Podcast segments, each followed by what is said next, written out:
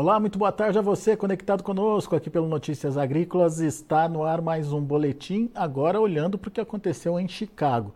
As notícias não são boas, não. A gente está é, chegando aí, está completando aí a nona semana consecutiva de queda para a soja lá na Bolsa em Chicago, queda ao longo da semana. É, e uh, hoje, por exemplo, recuos de 15 pontos nos principais vencimentos, perdendo aquele suporte importante ali dos 11 dólares e 80 centes por bushel. O que será que pode acontecer com o mercado a partir de agora? Quais são os riscos e o que, que a gente precisa ficar atento aí uh, em relação a, a, essas quedas, né? E como o mercado pode se comportar daqui para frente. Perguntas para o meu amigo Vitor Martins, lá da Amios. Está aqui já o Vitor com a gente na tela. Seja bem-vindo. Ô, Vitor, mercado da soja mais uma vez negativo. É, queda importante hoje, perdendo um suporte também importante para os preços. O que está acontecendo? O que, que justificou essa queda de hoje e para onde a gente vai, hein, Vitor? Boa tarde, Alexander. Boa tarde a todos os colegas e ouvintes Notícias Agrícolas. Exatamente, Alexander. Tivemos aí mais um capítulo né, dessa saga aí de pessimismo generalizado no complexo de commodities. Né, a soja, conforme você mencionou, buscando mínimas aí e pelo menos nos últimos três anos, tá?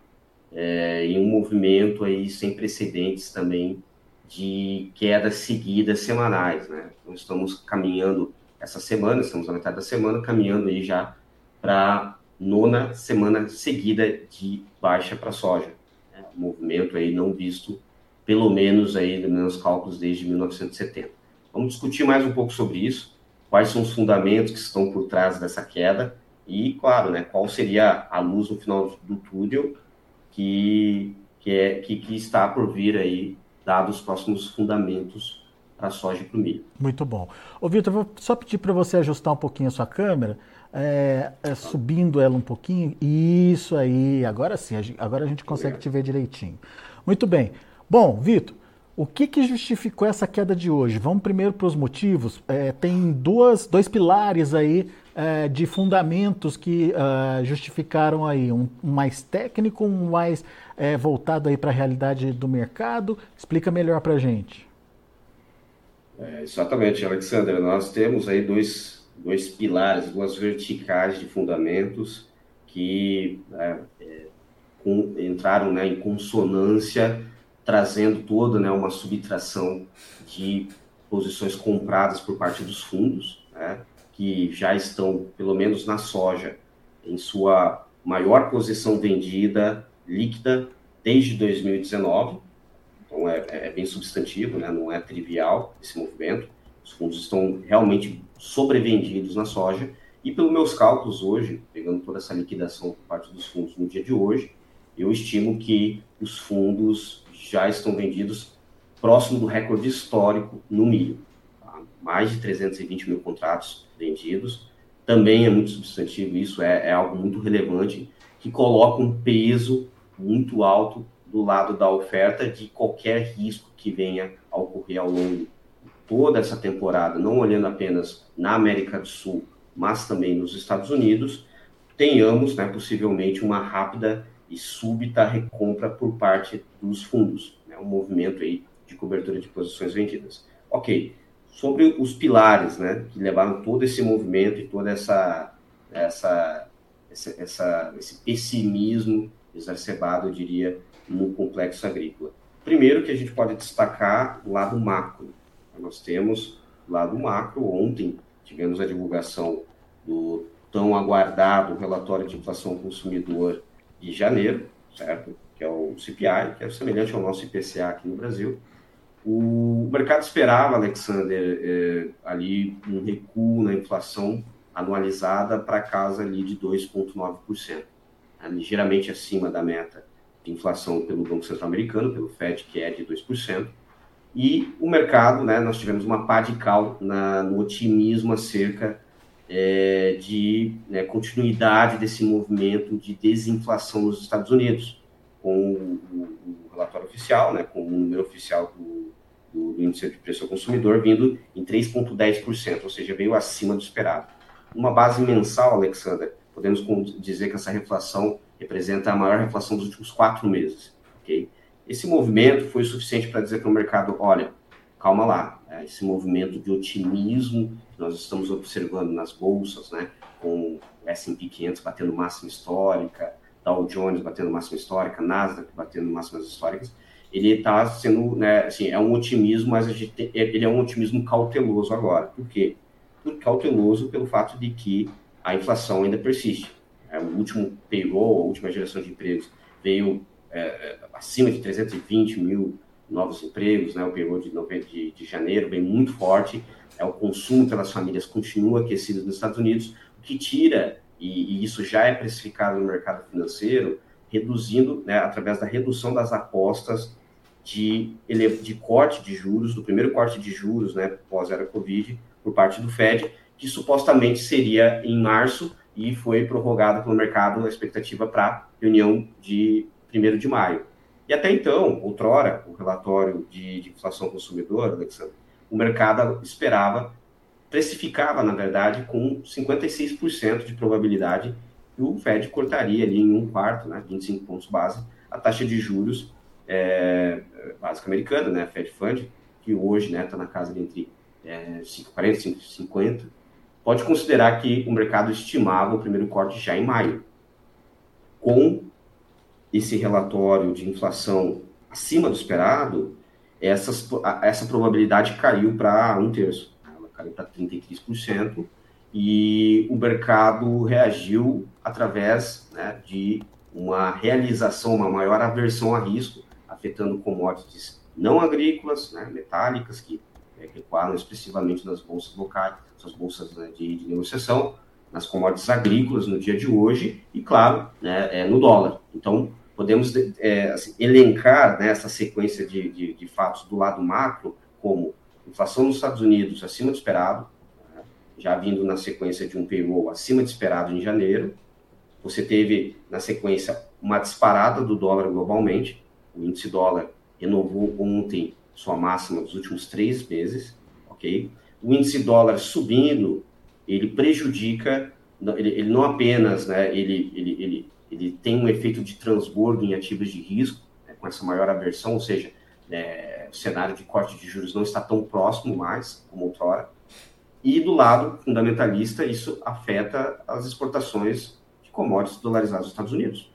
Entre elas, claro, a soja, que já vem de um programa né, é, comprometido pelo menos 25% inferior ao mesmo período do ano passado. Então, do lado macro, podemos elencar esse esse vetor de queda. É, a, a, inflação consumidora nos Estados Unidos acima do esperado pelo mercado, impulsionando o dólar para cima, commodities para baixo. Do lado fundamentalista, Alexander, que aí, né, é, aí tem um pouquinho mais de abrangência nos temas, que certamente nós falaremos aqui nesse encontro, nós temos do lado é, fundamentalista melhoras no clima na Argentina, certo? Que estava sendo a bola da vez, dado a janela de importância de desenvolvimento vegetativo para a soja na Argentina. Mais de 50% das lavouras estão já em R5, R5, R6, né? ou seja, estão em fase de desenvolvimento vegetativo, de formação e enchimento de é, formação de vagens e enchimento de grãos. As condições vinham caindo por, por três semanas seguidas né, pelas bolsas locais. É, a última queda teve uma queda expressiva de 5 pontos percentuais nas condições boas excelentes os mapas né, já estão mostrando melhora no clima para 10, 15 dias, o que também subtrai o prêmio de risco climático de Chicago. E, por último, mas não menos importante, o grande evento da semana, que será o Fórum de Perspectivas Econômicas Agrícolas, sobretudo por parte do USA, que terá início amanhã, com encerramento na sexta-feira. E esse será o, o, o, grande, o grande evento da semana, Alexander, que pode, talvez, é, trazer um gatilho fundamentalista para possivelmente vermos um fundo né, é, na soja e uma luz no final do túnel. Porque a expectativa é de aumento de área de soja lá nos Estados Unidos. Exatamente, Alexandre. A expectativa é, é, é de, de, elevação né, de, em torno de 3 milhões de acres na área plantada. tá? levando algo para próximo ali de 86 milhões de acres e meio, 86,5, é, 3 milhões de acres superior à temporada passada, né, 23, 24.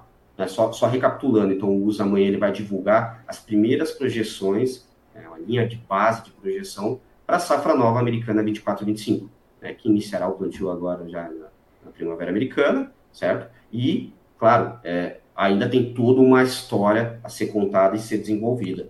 Porém, amanhã nós teremos o primeiro capítulo da saga Safra Nova Americana. Pois é, o que o mercado. Ô, ô Vitor, só para entender o que você está dizendo. Hoje o mercado já reagiu a essa expectativa de aumento de área. Se amanhã isso não se confirmar, daí os fundos vão se ver obrigados aí a fazer algum tipo de manobra, certo? Exatamente, Alexander, exatamente. Né? Como nós falamos, a safra americana 24-25, é, o primeiro capítulo dessa saga iniciará amanhã, Tem, claro, só ressalvas que a gente vai fazer aqui acerca do que representa para o mercado realmente o relatório de amanhã. Porém, será o primeiro, é, o primeiro é, driver de mercado, como a gente fala, né? o primeiro catalisador de preços, primeiro é, fundamento é, agrícola que é diretamente, intrinsecamente relacionado com o futuro de Chicago, que será é, esse fórum do USA. Tradicionalmente, toda sexta, toda, todo fevereiro, usualmente no dia 28 de fevereiro, 26 no final, esse ano começará amanhã, terminando na sexta-feira, dia, dia 16. Ok, o que o mercado espera é que o uso da Alexander traga um aumento de produção estimada para a temporada nova, temporada 25, com base, claro, em um aumento de área, como eu disse, eh, mencionei anteriormente, na ordem de 3 milhões de, de, de acres, porém, porém, sobretudo derivado de uma, um aumento na produtividade. E é esse o fundamento que pega muito o mercado e os analistas, pois o USDA ele parte do pressuposto de que, né, ao modelar todo o balanço de oferta e demanda para safra nova, 25, você parte do pressuposto de que o produtor terá todo um estímulo econômico para plantio, claro, esse aumento de área, dado a rotação. Isso ainda é cedo, é prematuro. Por isso que tem que ser visto com muito com ceticismo essa, esse recuo de Chicago com base nessa expectativa baixíssima do relatório de amanhã, ok? Ainda está cedo falar sobre rotação de cultura, o preço do seguro e do spread entre as culturas entre soja, milho, soja, algodão, milho, soja, milho e trigo, isso será definido ao longo desse mês, ok? E será divulgado no relatório de março, é o relatório realmente que importa, que é o de intenção de plantios, que é uma pesquisa do USA aí já a nível produtor, não apenas uma modelagem dos seus economistas. Então, o, o relatório de amanhã, a divulgação das projeções de amanhã, partindo do pressuposto de que, primeiro, é, o USA está estimando um aumento nessa área plantada, ele está estimando, sobretudo, um aumento na produtividade estimada, pegando a linha de tendência de crescimento, né, de produtividade linear, base toda a tecnologia envolvida é, em novas patentes, em novas transgenias, em novas cultivares,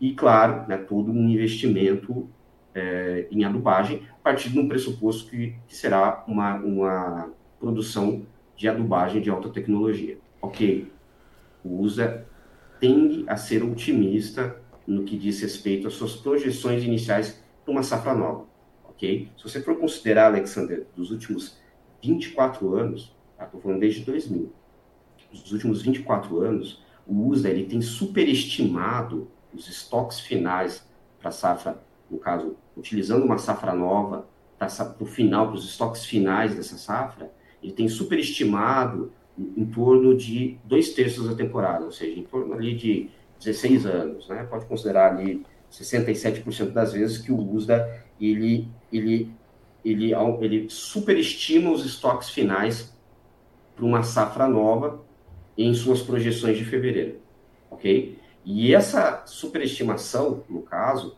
tem sido esse erro para cima, tem sido um erro em torno de 150 milhões de bushels, algo próximo de 4 milhões de toneladas.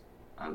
Que, dado hoje o balanço vis-à-vis a quebra de safra no Brasil, peraí, já muda muito o cenário. Então, isso parte do pressuposto. O que, que a gente pode considerar né, e concluir quais são as minhas considerações acerca do relatório de amanhã.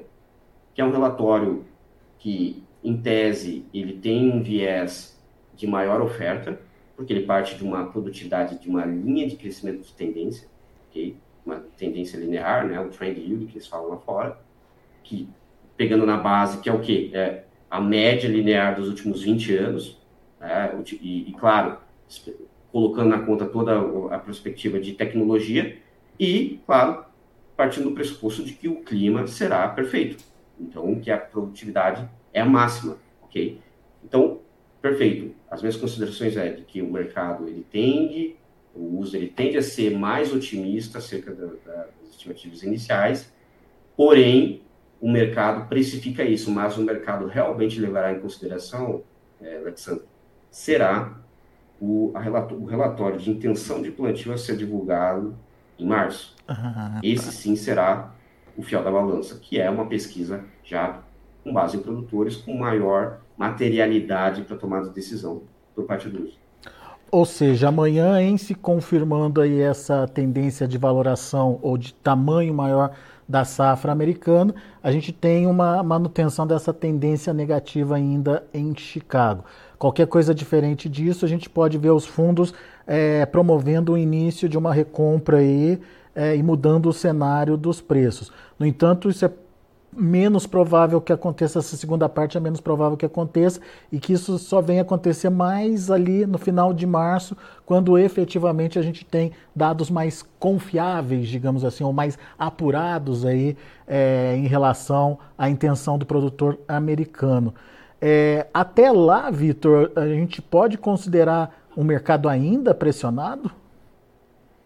Alexander, é, como, como mencionamos, né, o USDA pode surpreender o mercado essa semana, trazendo, quiçá, uma elevação né, na, na, produção da safra nova americana, safra 24-25, menor do que o mercado está estimando. Tá? É, mas isso aconteceu nisso, em um terço do, dos, um terço anos, dos anos, é, dos últimos 24 anos, né? Exato. Porém, nós temos alguns detalhes que essa temporada podem ser cruciais para uma, uma, um otimismo cauteloso por parte do USDA hum. acerca, dessa, acerca dessa, dessa nova projeção, que será justamente o fato do que os preços e de como os preços têm se comportado né, e como é toda hoje está toda a estrutura de custeio do produtor americano. É, o USDA tem disponível isso aberto para todos, né, essa conta, essa metodologia.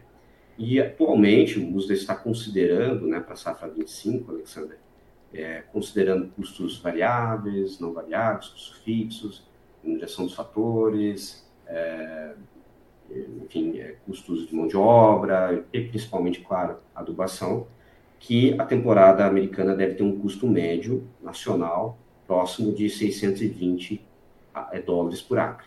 Né?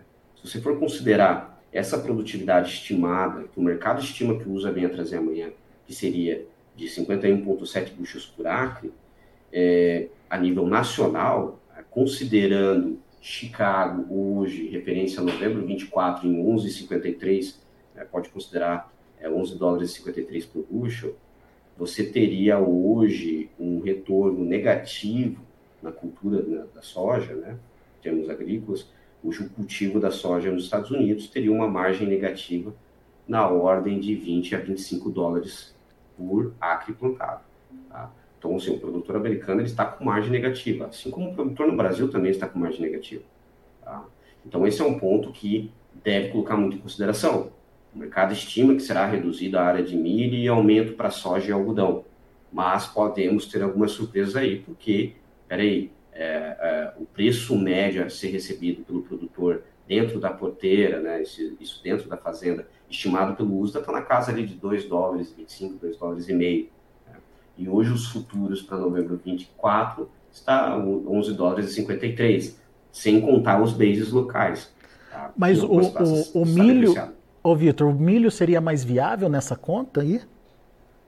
O milho, com os preços de agora, não, ainda não está. É, né? Com os preços de agora ainda não está. Quer dizer, de qualquer forma, o, de qualquer forma, o produtor americano está ali entre a cruz e a espada por conta do custo de produção é, ainda elevada e uma rentabilidade negativa, certo?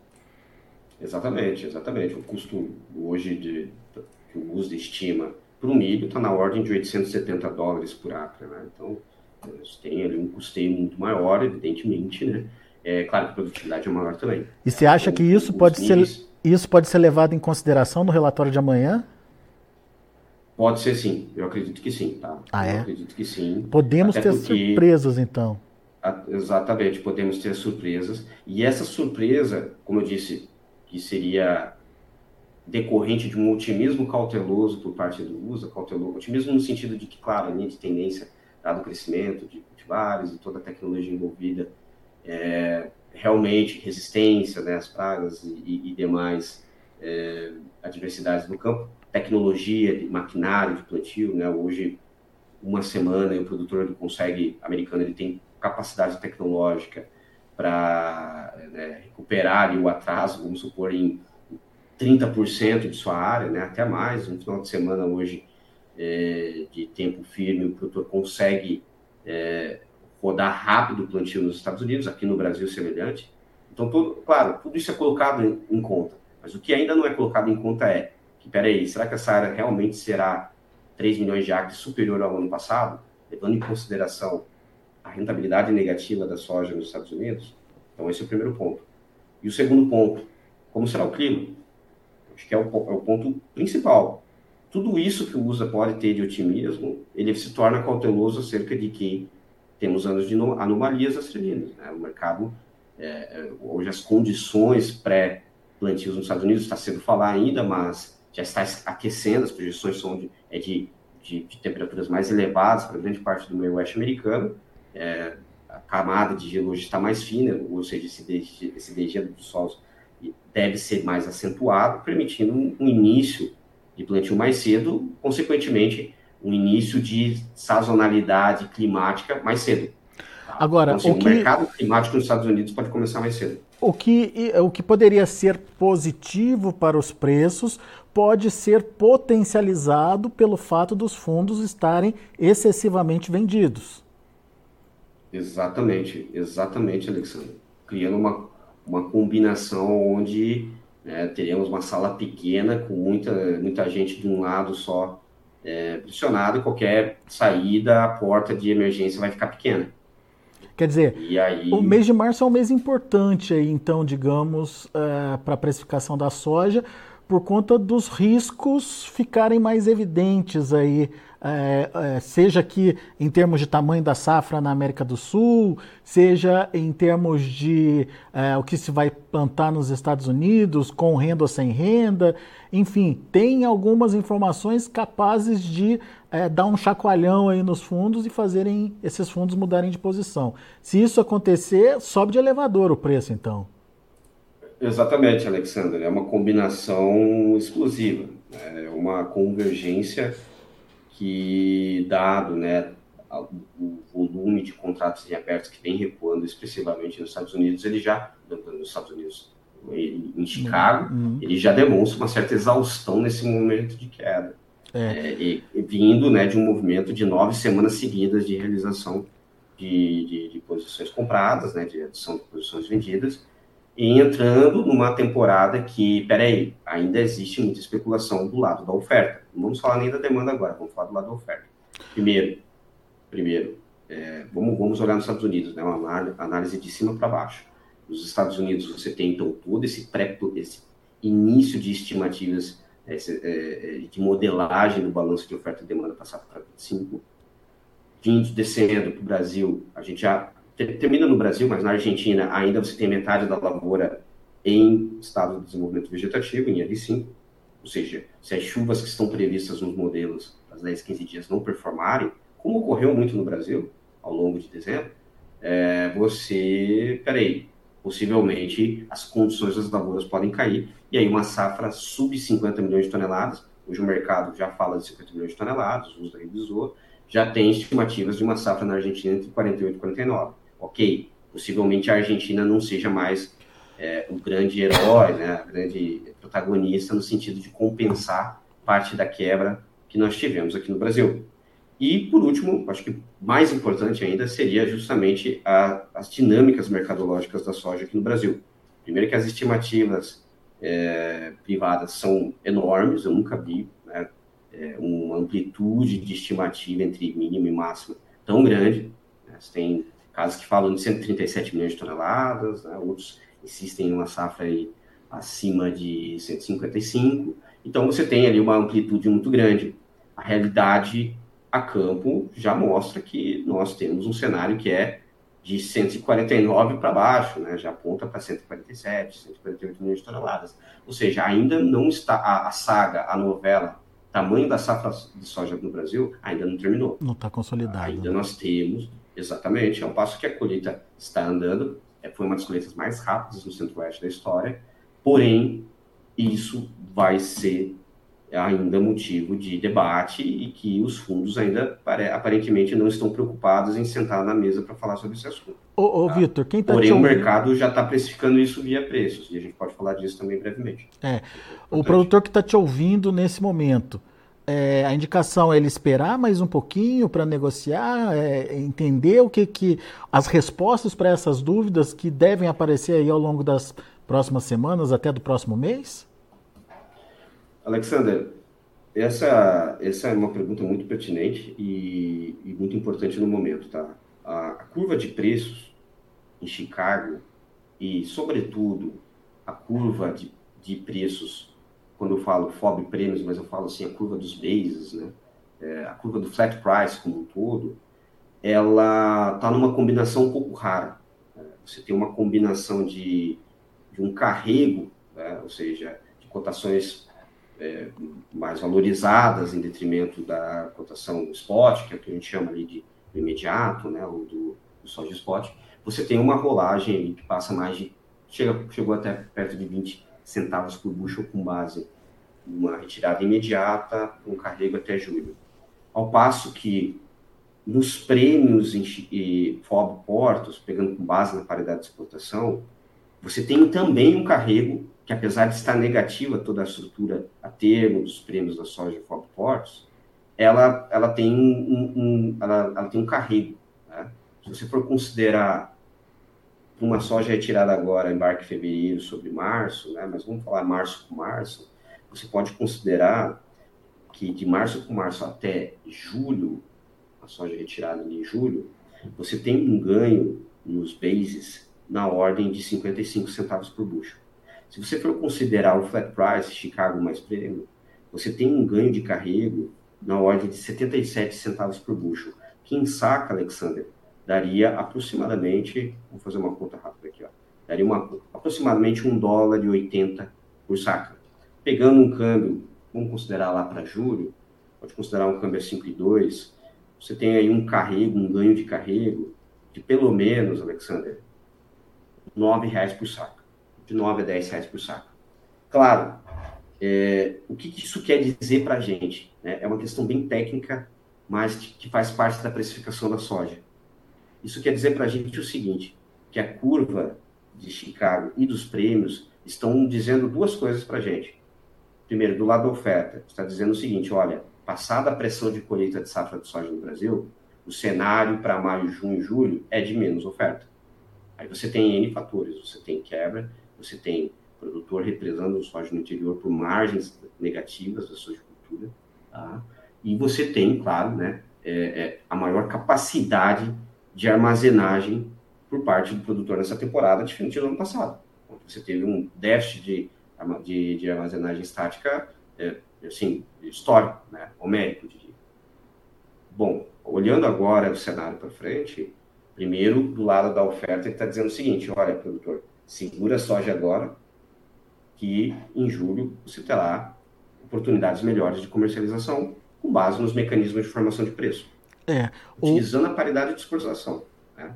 O mercado o... interno está descolado da paridade de exportação. A, a conta a fábrica está pagando acima da paridade de exportação. Uhum. O, o M... Olhando só essa diferença, pode, pode falar. Não, é só, só uma participação que eu acho que é pertinente para a gente discutir também. O M, o Eno está é, dizendo, está lembrando aqui a questão dos fretes, né?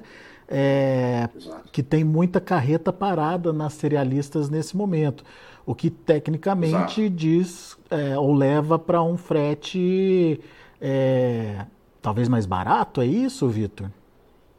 É, exatamente. Essa temporada, os fretes, é, Alexander, por incrível que pareça, eles não são vilão, não estão sendo vilão da formação de preço, como ocorreu no ano passado, né? que você teve uma temporada, uma safra recorde, pouco volume de soja comercializado, com baixíssima capacidade de armazenagem, com produtores é, querendo, né, assim, é, tendo suas exigibilidades, né, tendo que fazer ali suas, sua comercialização de fluxo de caixa e você tendo é, toda uma logística tomada. Primeiro porque a concorrência do milho com a soja no passado foi enorme. Nessa época do ano, o prometido de milho na exportação passava de 10 milhões de toneladas. Né? Se for considerar agora, não chega nem chega nem 40% desse volume, ou seja, o mercado de milho está assim, inexistente, porque a, toda a logística está voltada para a soja. Ano passado também teve um atraso na colheita. E esse atraso na colheita fez o quê? Que se engargalasse toda essa logística, é, fazendo com que houvesse mais tempo de fila de espera por parte dos caminhoneiros, as cotas de liberação de caminhão pelos portos foi muito mais reduzido, o tempo médio de embarque, né, de atracamento nos navios nos portos disparou né, acima de 30 dias de, de, de, de tempo médio de espera para de, embarque, né, de atracagem, então de atracamento, então você teve uma logística comprimida e os fretes dispararam. É, quando os fretes disparam, a logística ela encarece, a conta ela é repassada em mercados ofertados, a conta ela é repassada no interior. É. Ela é passada para o produtor via bases enfraquecidos. Ou seja, foi a, a soja bateu 170 negativo Fob Paranaguá. No interior passou de 360 centos por bushel abaixo de Chicago, os bases locais. Ok, esse ano não é, não é, é como o Enio falou, esse ano você tem uma, uma, uma, competitividade entre soja e milho inexistente na exportação, ok? Assim, o line-up do milho está, é, assim, parado mesmo, né? Ele está, assim, a conta gotas. E você tem uma colheita que foi mais cedo, é mais é, antecipada, mais precoce, e que, dado a quebra é, no Brasil, ela foi uma colheita e, e, a oferta ela foi mais espaçada. Né? É, claro, teve essa pressão de entrada de colheita, teve muito produtor com soja disponível, teve que fazer espaço, teve que pagar né, suas contas, teve que dar baixa em royalties de soja 2023, teve N fatores ali que, que, que de, né, enfim, de, de, sazonalidade da atividade agrícola da soja. Mas a pressão foi, né? foi bem menor, né, Vitor? Bem menor. O flat price aparentemente já está pressionado, a curva está em carrego, dizendo para o produtor, olha, é, é, se segure que no futuro você pode ter condições mais propícias de comercialização. E do lado da demanda diz o seguinte para o originador, né? É assim, faça estoque agora porque no futuro vai ficar mais caro. E é esse um ponto também, o outro lado da, da comercialização importante de se observar, Alexander, que, primeiro, olhando do lado externo, nós temos agora como será a demanda China pós-feriado lunar. Uhum. Usualmente ela é mais... Agressiva, é mais, né? É, comedida, ela é, ela é mais lenta. Porém, os estoques de farelos locais estão caindo. A carne, o quilo da carne suína está subindo, somente esse mês subiu mais de 20% o quilo da carne suína, ok? É, isso é positivo, é um sinal positivo. É, as ações lá fora, em Hong Kong, pelo menos já abriram subindo bem nessa, é, nessa sessão. Então, você tem um cenário de que, peraí, a China está pouco coberta para abril. Né? Eu estava fazendo uma conta, a China tem aproximadamente 45% da sua, da sua demanda de originação, 45%, 50%, já subiu para 50% o estilo, da sua, da sua demanda para abril coberta. Ou seja, ela terá que vir ao mercado. E ela pode vir de encontro num cenário onde possivelmente a produtividade da Argentina não seja a mesma de outrora. E, claro, mais importante, no Brasil, um cenário onde o produtor, né, não diria o produtor, mas as ofertas estarão mais escassas. Porque do lado da oferta, né, no caso do lado do produtor, é, né, tem esse incentivo econômico a longo prazo de fazer esse carrego, né, esse custo de carrego, e do lado da demanda interna, você tem margens de esmagamento positivas, fazendo com que a conta da indústria esmagadora sobreponha os preços da, da exportação. Ou seja, é, o que também é legal, porque isso tende a virar a chave mais rápido para o milho. Mas isso indica que o programa da soja no Brasil será menor, o programa de exportação, ele tende a acabar mais cedo, ok? E caso a China precise, né, esteja muito descoberta, isso a gente vai saber daqui para frente, ela tem que procurar a soja americana, que a gente sabe que tem estoques nulos. Pois é. Ou seja, um cenário mais promissor aí pela frente. O Luiz, o Luiz Ribeiro está dizendo o seguinte: cheguei agora na live, na live é, qual que é a tendência de preços para a soja aí?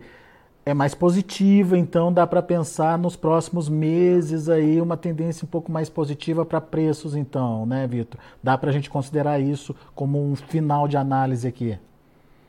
Exatamente. O mercado físico está falando isso, né? os prêmios dizem isso, a estrutura termo da formação do preço da soja diz isso, né? demonstra isso para o mercado, né? que é, teremos uma oferta muito menor de soja nesse pós-colheita. Você tem ainda um cenário que não é o fim do mundo, a questão macroeconômica. Né? Você tem ainda é, toda é, um ano eleitoral, né? você tem ainda parte do governo estímulos no sentido de arrefecimento dessa inflação, dessa reflação que a gente observou aí de janeiro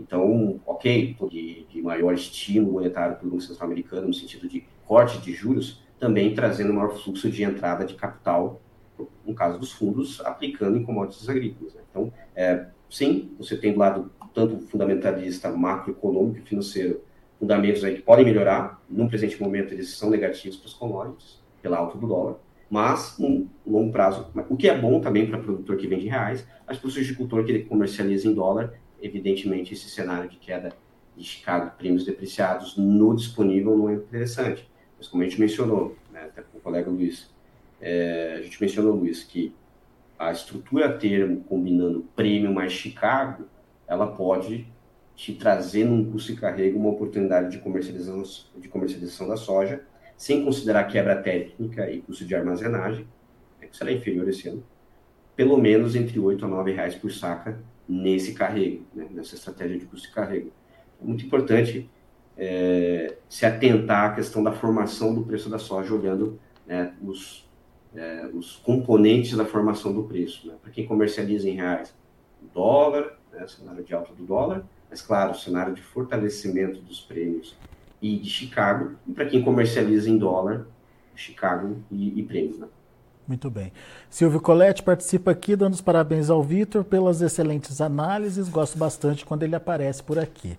Obrigado, Silvio, pela Obrigado. participação também aqui com a gente. Aliás, pessoal no YouTube, pessoal que está participando aqui do chat, muito obrigado pela participação. Não se esqueçam é, de uh, fazer a sua inscrição aqui no canal. A gente quer bater uh, os, as 100 mil inscrições e estamos perto disso. E eu conto com a sua ajuda aí para a gente chegar nesse é, valor aí uh, de 100 mil inscritos no site oficial aqui do Notícias Agrícolas. Portanto, a sua inscrição é importante.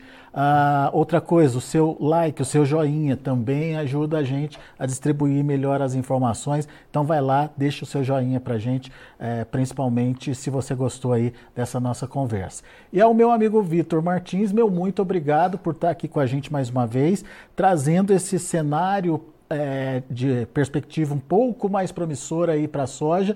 É, produtor que está desanimado, está de cabeça baixa, vendo o preço caindo forte lá na Bolsa de Chicago, tem aí uma luz no fim do túnel, vamos é, olhar para ela com carinho, porque pode ser importante é, na sua tomada de decisão é, na hora de é, participar ou não do mercado nesse momento. Então, fique atento aí a tudo que o Vitor trouxe de informação para a gente e, obviamente, tome a sua decisão.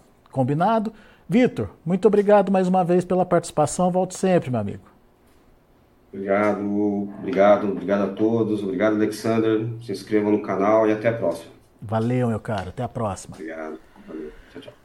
Vitor Martins, Amios aqui com a gente, trazendo as informações do mercado. O Vitor está é, um pouco mais é, animado com o que pode acontecer com o mercado da soja mais adiante. E essa mudança é, pode ser startada amanhã, é, com os números do Outlook.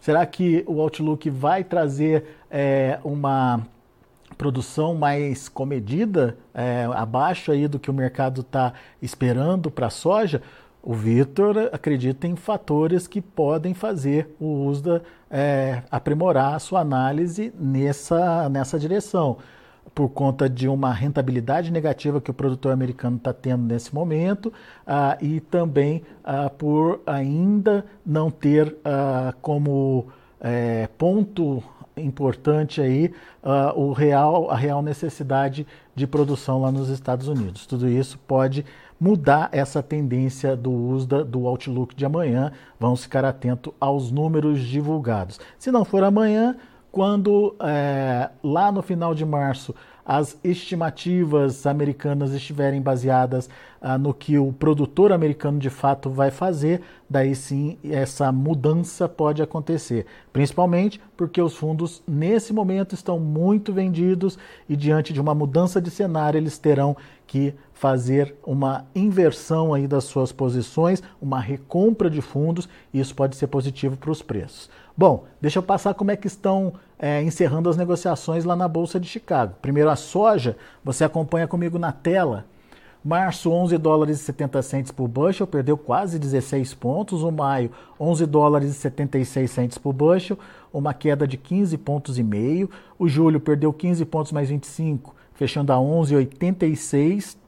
E o agosto, é, 11 dólares e 80 centes por bushel, perda de 13 pontos e meio. São os números da soja. Vamos ver o milho.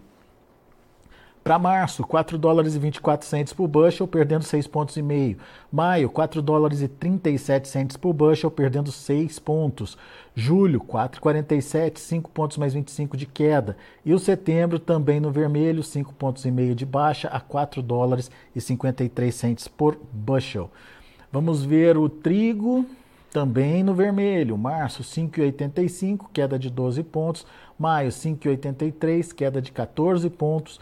Julho, 5,84, perdendo aí 13 pontos e meio. Setembro, 5 dólares e 93 centos por bushel, perda aí de 12 pontos mais 25.